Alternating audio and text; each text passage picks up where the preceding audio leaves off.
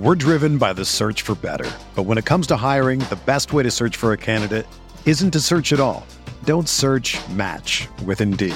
Indeed is your matching and hiring platform with over 350 million global monthly visitors, according to Indeed data, and a matching engine that helps you find quality candidates fast. Ditch the busy work. Use Indeed for scheduling, screening, and messaging so you can connect with candidates faster. Leveraging over 140 million qualifications and preferences every day, Indeed's matching engine is constantly learning from your preferences, so the more you use Indeed, the better it gets. Join more than 3.5 million businesses worldwide that use Indeed to hire great talent fast. And listeners of this show will get a $75 sponsored job credit to get your jobs more visibility at Indeed.com slash BlueWire. Just go to Indeed.com slash BlueWire right now and support our show by saying that you heard about Indeed on this podcast. That's Indeed.com slash BlueWire. Terms and conditions apply. Need to hire? You need Indeed. Blue Wire. The Chicago Bulls select Coby White. LaVine with a runway, lays it in. Zach LaVine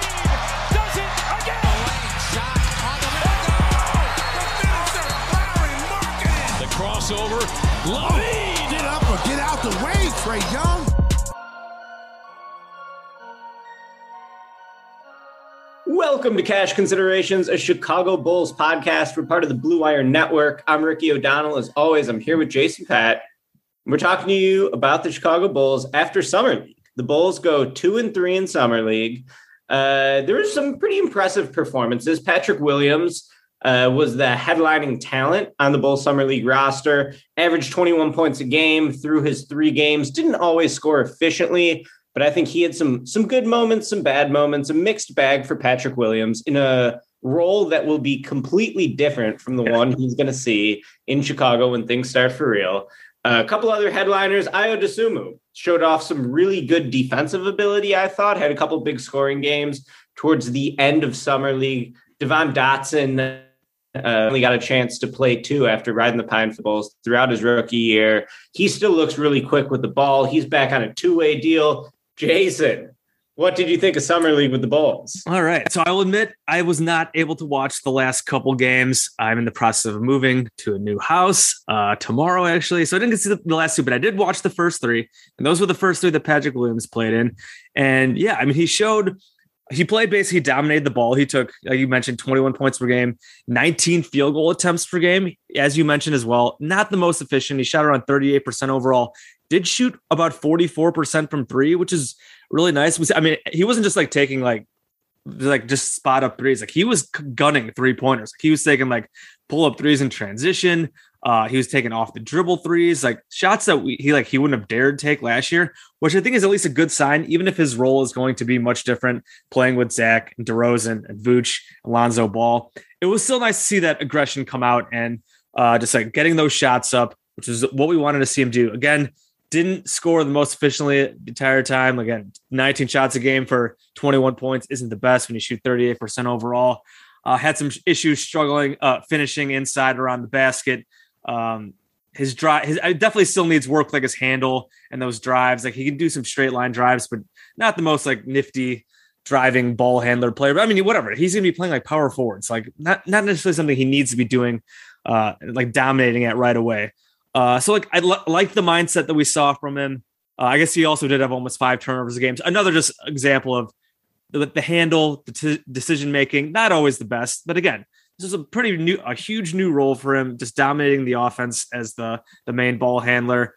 Uh, and I think you have to like most most of what you saw, at least offensively. Again, even with the lack of efficiency, the aggression was good because we want to see him have that aggression. He's not gonna, again, he's not gonna get those all these opportunities, but he needs to take advantage of the opportunities that he does get when he's playing with these other guys. We want him to quick fire, catch and shoot. We don't want him uh, record scratching and, and passing up shots. Like he want, he's got to get up those shots.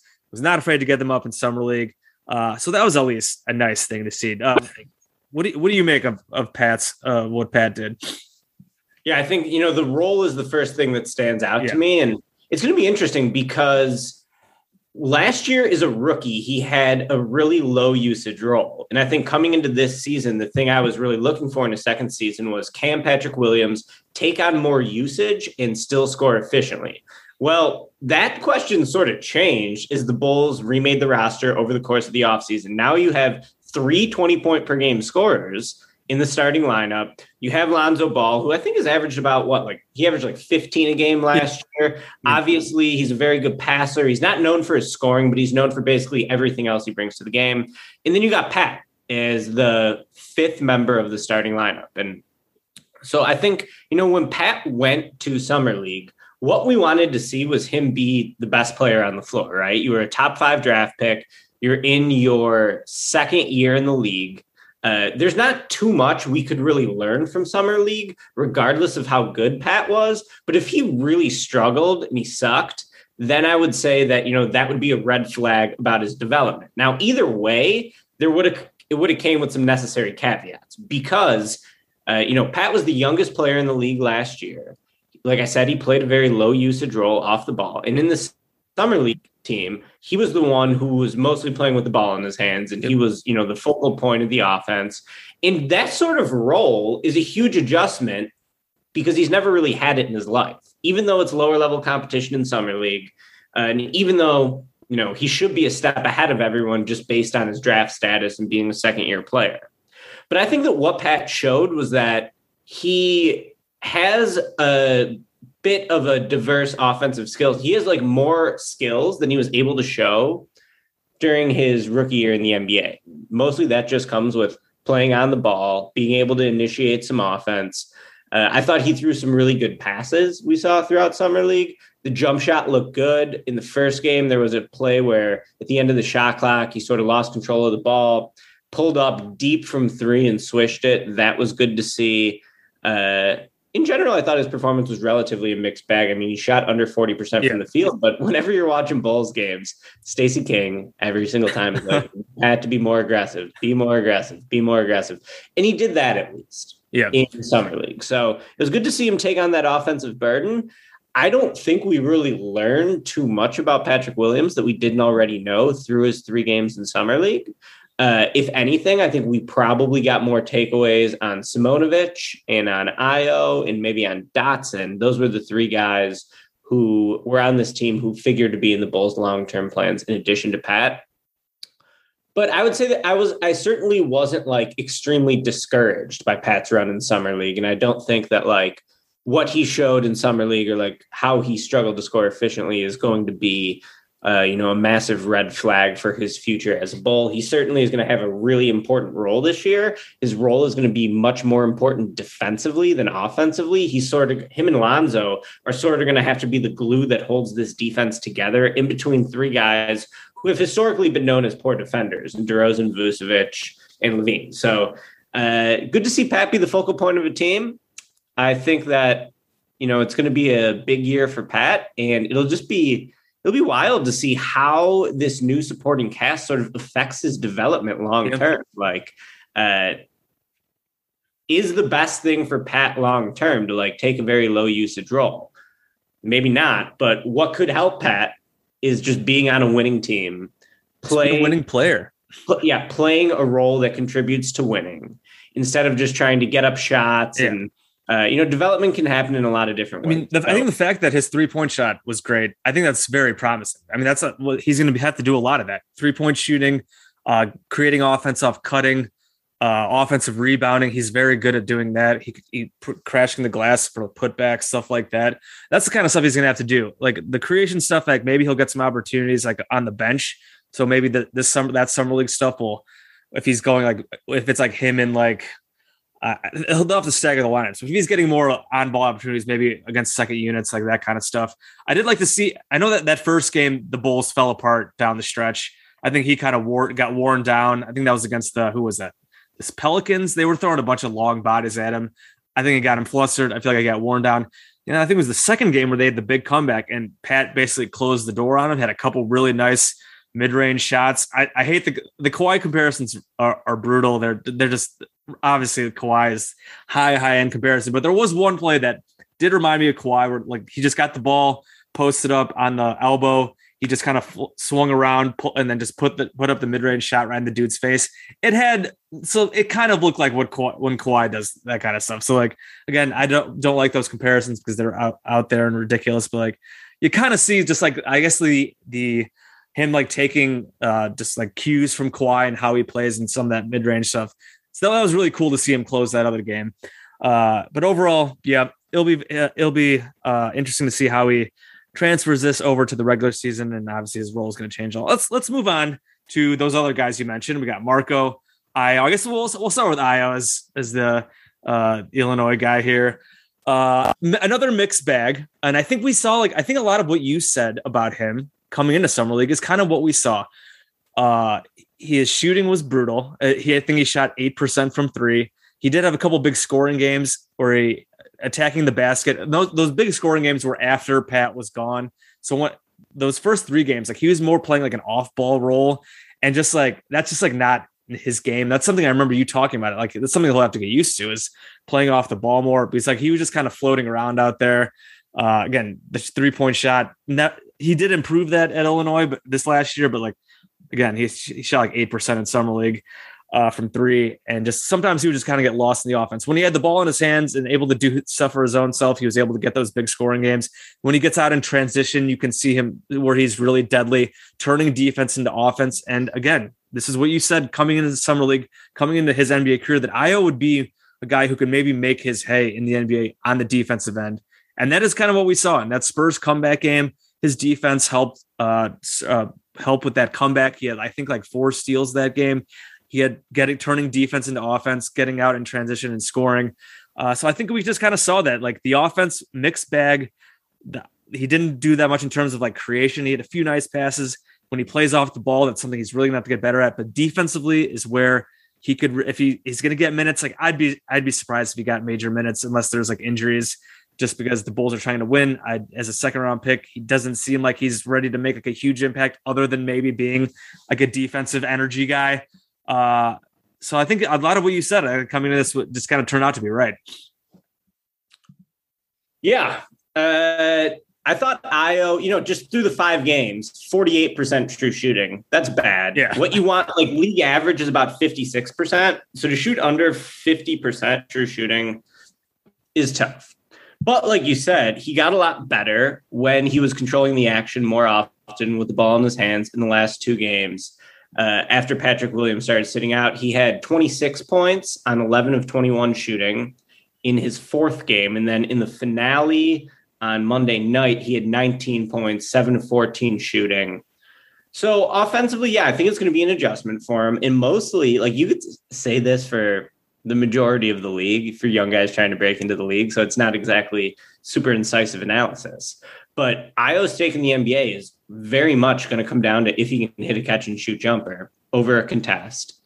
And if defenses respect him enough on that shot that when they close out, if they close out hard, he can he can beat them. And Ayo has a long way to go as a catch and shoot guy. I think he looks a lot more comfortable shooting off the dribble than he does off spot ups. That's what he's been doing most of his life as someone who's always played point guard.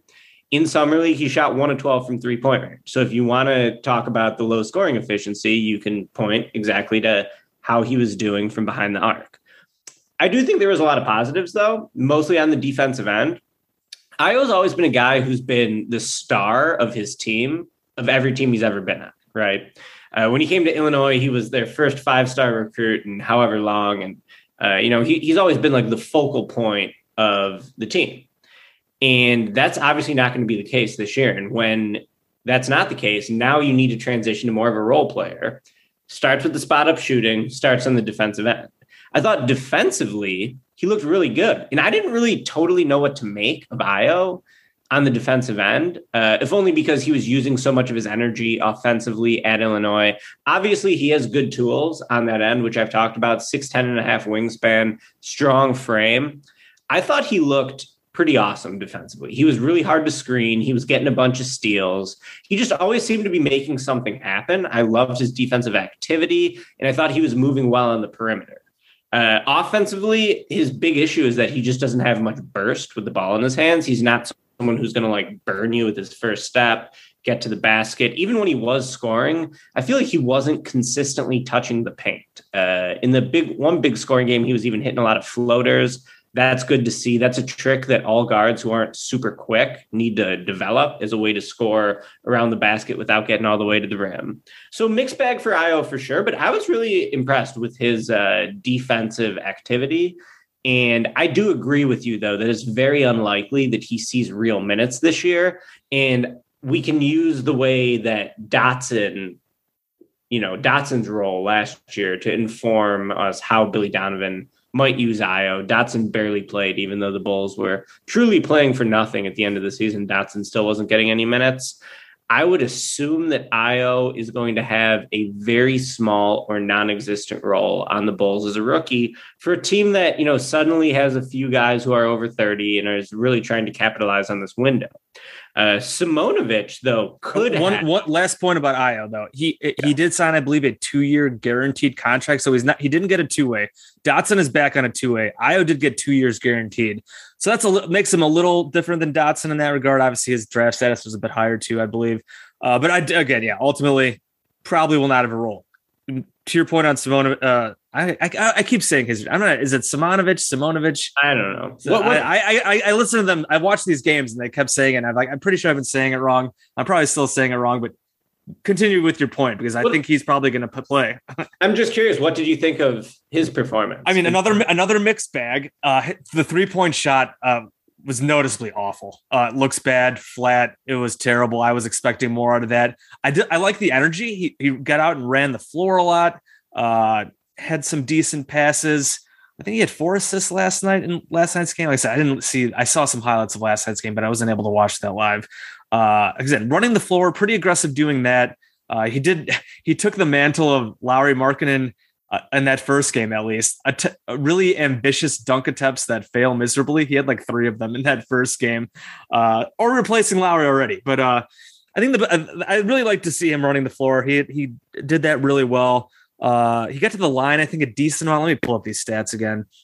Got to the line decent amount, at least those first couple games. He averaged 12 points a game, uh, 4.4 free throw attempts per game, shot 50%. Again, he did not make a single three pointer, so that was disappointing. He didn't play that much. He only played 19 minutes per game, which is kind of interesting given Pat Williams played 34 minutes a game and Ayo played 26 minutes a game. Some of these other guys played a bit more. So it was interesting that he only played 19 minutes a game. Uh, the rebounding was eh only 4.4 rebounds. Uh, I know our, group chat was kind of talking about that. They, that that that was kind of Lauri esque, just not that great on the boards. I feel like I've heard that he is usually that over in Europe he was better on the glass. So maybe just who knows, but just the small sample size. Obviously, again, all these small sample size caveats with summer league and all that stuff. Did have two assists per game, which was actually more than Ayo. I mentioned. I think I saw our guy Mark Mark K. I think tweeted out a nice uh, read that he made. So again, some decent things. Uh, I feel like I watching him like he is not a guy who I want to rely on like big minutes as a primary backup for. But uh, as of right now, the way the roster's set up, he might be, which is why I would love to see them bring in another veteran, if, considering we're in a season where they're trying to win. So like I saw some nice things. Uh, I feel like that I, I, I wasn't like super impressed from like this guy's going to be awesome. Like I think he's going to be making an impact player right away. Could I be wrong? Absolutely. Um, maybe he once he starts in the NBA, gets used to it. Maybe he does uh, get uh, acclimated really quick and starts making an impact. But in terms of right now, uh, I would still love another big in there to so they're not like relying on him, especially if there are injuries. Like I don't want him to be thrust into the starting lineup if he's like the backup forward. He's got to play right away. Like I, I would not feel good about that. We're driven by the search for better. But when it comes to hiring, the best way to search for a candidate isn't to search at all. Don't search match with Indeed. Indeed is your matching and hiring platform with over 350 million global monthly visitors, according to Indeed data, and a matching engine that helps you find quality candidates fast. Ditch the busy work. Use Indeed for scheduling, screening, and messaging so you can connect with candidates faster. Leveraging over 140 million qualifications and preferences every day, Indeed's matching engine is constantly learning from your preferences, so the more you use Indeed, the better it gets. Join more than 3.5 million businesses worldwide that use Indeed to hire great talent fast. And listeners of this show will get a $75 sponsored job credit to get your jobs more visibility at Indeed.com slash BlueWire. Just go to Indeed.com slash BlueWire right now and support our show by saying that you heard about Indeed on this podcast. That's Indeed.com slash BlueWire. Terms and conditions apply. Need to hire? You need Indeed. Yeah, absolutely. That's something I wanted to talk about too. Is just uh, you know how the, the, Bulls need to fill out the bench, and I think that that's something that we sort of saw in summer league that I don't think Ayo or Marko can really be counted on to have a big role. Now, Marko did have some moments. He had 58% true shooting. I think he averaged 12 points a game. And I was going to bring up the passing because over the last two games, he threw some really good passes. They didn't all go for assists, but I was impressed by like his general feel for the game and his vision.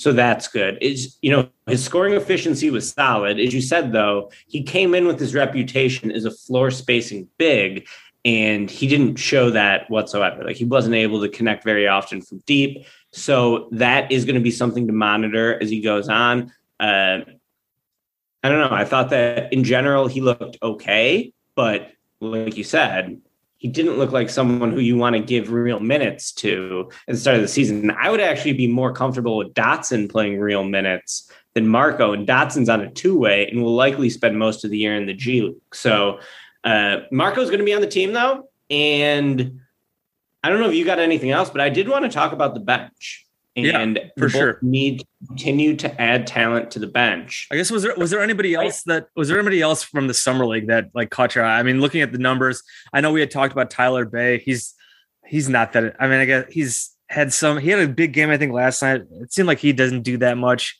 Dotson had the Dotson unfortunately got hurt, so he after that big first game, he wasn't that good after that. Uh, and but besides that, like Jalen Adams has been in the league. Who is he with recently? Like his his shooting, like these shooting percentages are all like really terrible. So I feel like there's really nobody else that like really stood out here uh, outside of those top three. And then Dotson had the first big game. Bey is like okay. Like if they want to take a shot on him, maybe as an energy defensive guy, like maybe he's your other two way player. Uh, like I don't know about like Ethan Thompson had a few decent shooting games to start, but his numbers ended up being bad. Uh, Shimi Chitu, like whatever. And then there's Jalen Adams, tw- shot 28%. So, like, yeah, looking past that and like looking at how they're going to fill out this bench, uh, Marko has not signed his contract. I think he might sign with the rest of the MLE that they didn't use on Caruso. Then, so I think that will give them 12, 12 contracts, guaranteed deals. And then you got Dotson the two way. We still have to figure out what's going on with Lauri Markkanen. Uh, still in a holding pattern. KC wrote about it today at NBC Sports Chicago. It's kind of just it's just up in the air right now. There was also, I know Tim Cato reported over at the Athletic Mavericks beat writer about the Mavs interest. I think the Mavs have a, do they have a big trade exception as well? Like them and the Pelicans have that trade exception. There was talk about maybe like Maxi Kleber being part of like a sign and trade. Let me pull this up.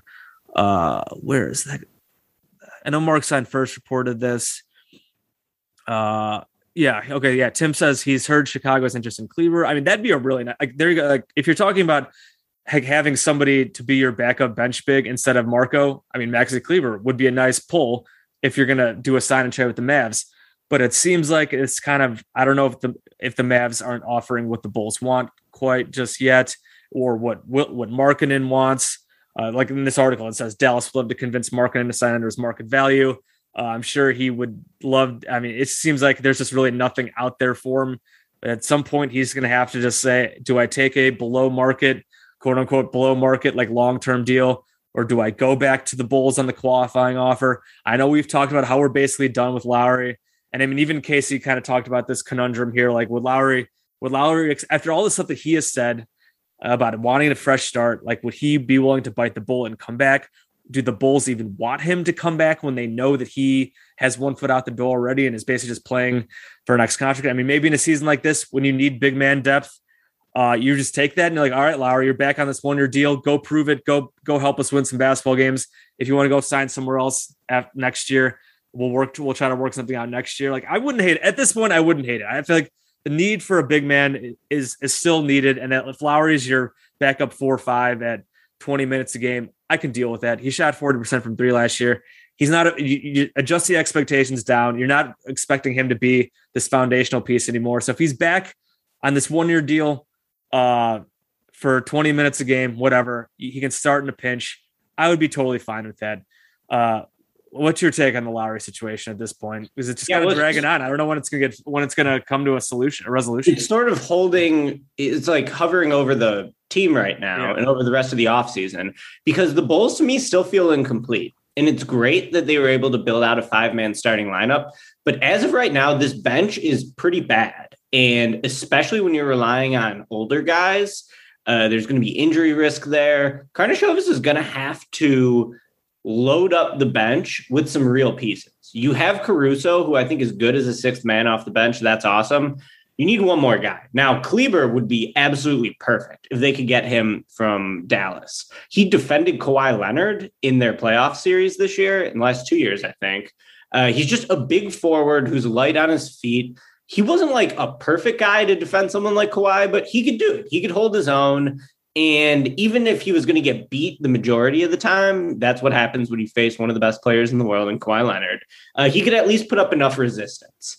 And then offensively, he's another guy who can space the floor. He just has like some pretty good versatility. I would love him as the sixth or seventh man on this team, him and Caruso off the bench. That would give the Bulls multiple good lineups they can play. Because right now, like, how many good lineups do they actually have? They have the starters. That's a good lineup. And then you have the lineup where you take out Pat and you put in Caruso Yep. at point guard, slide DeRozan up to the four. Yep. I think that's a really good lineup. But after that, I mean, there's just not going to be a ton of options for the Bulls because they don't have much depth. Right now, probably Tony Bradley is the seventh man. And he was Troy like, Brown.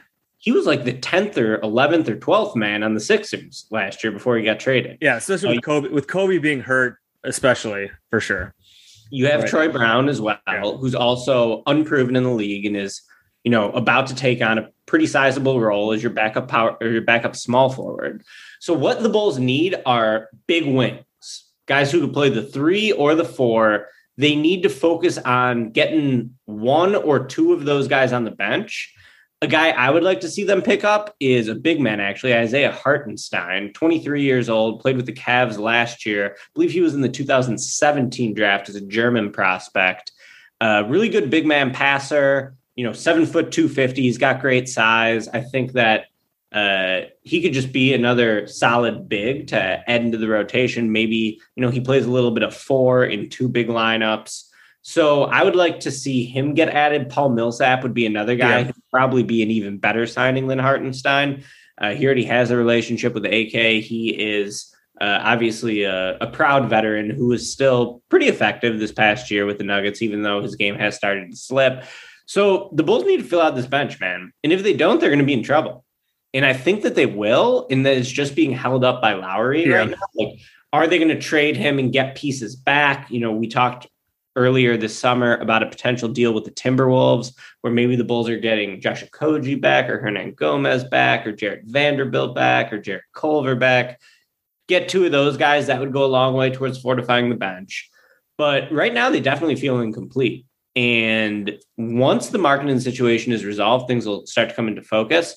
And I think you set up the stakes of what Markkanen's looking at right now perfectly. Like he can either come back to the Bulls on a one year qualifying offer and then become an unrestricted free agent after the year, or he can sign a little bit lower deal, go to a new team, and hopefully look better. So if I was in Markkanen's situation, dude, I would absolutely sign a slightly lower contract to go play with Luka. Luka's the type of guy who can make Markkanen a bunch of money moving forward because Markkanen's never played with someone who can create offense the way that Luka can. Like Luka would easily be the best passer he's ever played with. I think that they could work really well together. So for Markkanen, if you can sign a deal, let's say two years, 20 million, three years, 30 million, you know, give me three years, 30 million with a player option on the last year of that deal.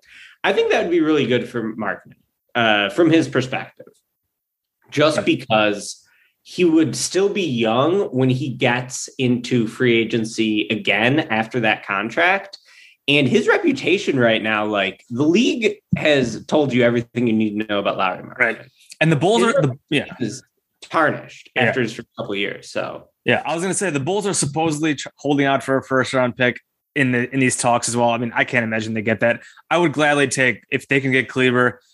Honestly, just like a straight up trade like that, totally fine. Uh, if maybe they that might would have to come down. ideal. It wouldn't Yeah. even be fine. That would be a home Right. run. Yeah, that would be for it would sure. make this Bulls off season just an A plus plus to Yeah. be getting a super solid sixth or seventh man like Kleber. Yeah, I mean, if they can't do that, like maybe they take seconds. And I know they don't want to take long term money, but I feel like if they have to take some long term money, it's not going to be bad money. I mean, whatever Lauri's getting is not going to be that much. So like, I know they're holding out, and they can. I mean, they do they do have the time. It's not like they have to rush into anything with Lauri. I know, like you said, it is kind of holding over their offseason right now, and it's kind of maybe holding up other moves. I mean, they could still go sign other other end of bench guys if they really want to. Like, uh, unless Lauri really is like holding up like maybe it may, it- maybe Paul Millsap is waiting to see like, hey, if like this role will be open for me. I don't, I have no idea. I have no information on that, obviously, but uh, I guess we'll see.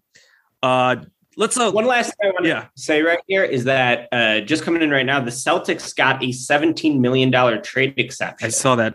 as part of the Evan Fournier deal. Fournier, of course, going to the Knicks this offseason. So Celtics take Lowry into that trade exception. Uh, I don't Oh, yeah. totally know what the Celtics have on their bench that they could send back at the moment. I don't think they would send someone like Romeo Langford Or like Nesmith. some, some some guys on the end of the bench. I mean, he was a lottery pick last year. They're not going to trade him. Yeah. But uh, they got some guys, you know, on the end of the bench, maybe that the Bulls could be interested in. And, uh, you know, teams with trade exceptions like that could be another potential landing spot for Markkanen. Yeah, absolutely. Uh, let's wrap up here. We did get one question yesterday. I figured we can wrap it up on this uh, from one of our Twitter users. This is Jeff at Jeff1 and 24. He just asked uh, if healthy, Bulls over under 45 plus wins this season. I think if they say, healthy, I'd go over. I think they could get to like max 48, I think is where I'm at right now. And that's like if things really go right. Like I'd be surprised if they got all the way to 50, but I think if things go mostly right, I think they could get to the mid 40s of 46, 47, 48. So I will say over on that. How about you? So? I'm super high on the Bulls, but I think that the sort of the smarter choice would just be to go under there, especially at this point. Because Yeah, the probably. bench- the bench stinks. Yeah. currently. We'll see what happens. And yeah, that's like a big thing holding me back is that the bench stinks. Yeah. This is just me being like, on, I guess the optimistic. Like if you're betting that right now, I think like, that you know probably is smarter to go I think like best case scenario, nothing goes wrong. The team as currently constructed, could they win 45 games? Yeah. Yeah. But that's going to require like Vucevic being healthy Right. the whole year, DeRozan uh, being healthy and playing well the whole year. So to me, I would go under on that for now. We'll see what they do with the rest of the roster. Like I said, it still feels incomplete. So AK's got some more moves to make. He's been really aggressive in the offseason to this point. Markkanen, just get off the team, bro. Sign a contract. Go play with Luka Doncic. I can't imagine a better scenario for him personally. Really? He'll still I mean- be able to open market at 26 or whatever. So, dude, just just do it. And if the Bulls could get Maxi Kleber, then I'm definitely taking the over. on uh, yeah, and, and there were those rumors out there. I think at, towards the end of the season about him wanting to play with Luka, which I mean, whatever. It's obvious. Of course, you want to go play with Luka Doncic. I get, I get it. I will note one I thing about the over. Yeah, about the over under thing. I believe it was PointsBet came out with their win totals last week, and the Bulls were at 39 and a half. Which seems that's like really, really low. If the Bulls don't make it to 40 wins this season in an 82 game season, that's an absolute disaster uh, and would be awful. Uh, I feel like I think a 43, 44. I think once this offseason is all said and done, I think is a reasonable number that that line's going to be set at. Again, I'm taking the optimistic track here that they'll go over on that. But if I, I do understand the betting for betting purposes alone, I totally get going under, especially since we don't really know what, what happens right with the, ros- the rest of the roster. But uh, we'll see. We got we'll see what happens with Lowry. Um, uh, maybe next time that we record this pod, which will probably be next week, because like I said I'm moving, so I won't be available. Hopefully, the Lowry situation is worked out by then. But uh, Ricky, got anything else? We wrap up here. Maybe we can wrap it up. All right, let's wrap it up. Uh, as always, shout out to the Blue Wire Network, uh, all the other great pods across the Blue Wire Network. Go check them out. Great summer league coverage and all that stuff. And obviously, we got the NFL's coming up pretty soon. So NFL podcast, we're approaching the MLB playoffs, and then all the other great podcasts across the Blue Wire Network. For us here at Cash Considerations, Chicago Bulls podcast. And always, please rate and review us. Give us those five star ratings, or if you don't like our pod, let us know how we're doing. You could leave uh, leave the notes on wherever you listen to your podcast. Hit us up on Twitter. Uh, we're on Apple Podcast, Stitcher, Spotify, Google. For us at Twitter, I'm at Bulls underscore J. Ricky is at SBN underscore Ricky. Uh, as I mentioned again, we probably will not be doing a pod again until next week. Um, hold on. Actually, I'm gonna wrap. We have a trade right now as uh, as we're finishing up this pod. We got the Grizzlies are trading Patrick Beverley to the Minnesota Timberwolves for Jarrett Culver and Juan, Juan Hernangomez. So that is one, one thing you literally just talked about. A possible Lowry Lowry destination is looks like that's off the table. Culver and Juan Hernangomez going to the Timberwolves.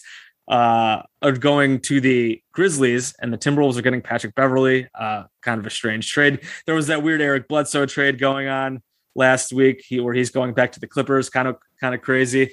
But uh, I'll, I'll, we'll wrap it up now, but that's hilarious happening right as we're finishing up this pod. Again, as I said, I am in the process of moving.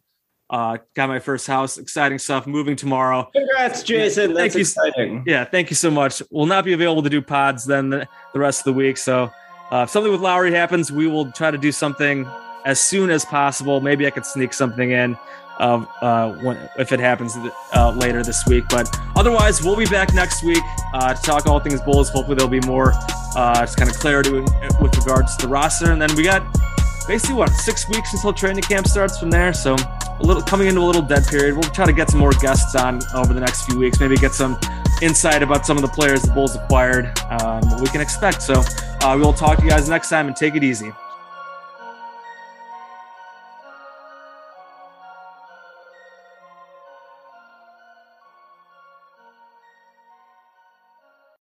Whether you're a world class athlete or a podcaster like me, we all understand the importance of mental and physical well being and proper recovery for top notch performance. That's why I'm excited that Unifyd Healing is sponsoring this podcast. Unifyd Healing is a new and super innovative global network of wellness centers powered by Energy Enhancement System, or EE System. If you haven't heard of the EE System, you'll want to listen up. This technology promotes wellness, deep relaxation, purification, and rejuvenation. At hundreds of locations across the globe, access to a center is easy and affordable. Interested in experiencing the EE system technology for yourself? Go to unifydhealing.com slash bluewire to learn more and find a center near you. That's U-N-I-F-Y-D healing.com slash bluewire. No material or testimonials on the Unifyd Healing website are intended to be viewed as medical advice or a substitute for professional medical advice, diagnosis, or treatment. Always seek the advice of your physician or other qualified healthcare provider with any questions you may have regarding a medical condition or treatment and before undertaking a new healthcare regimen, including EE system.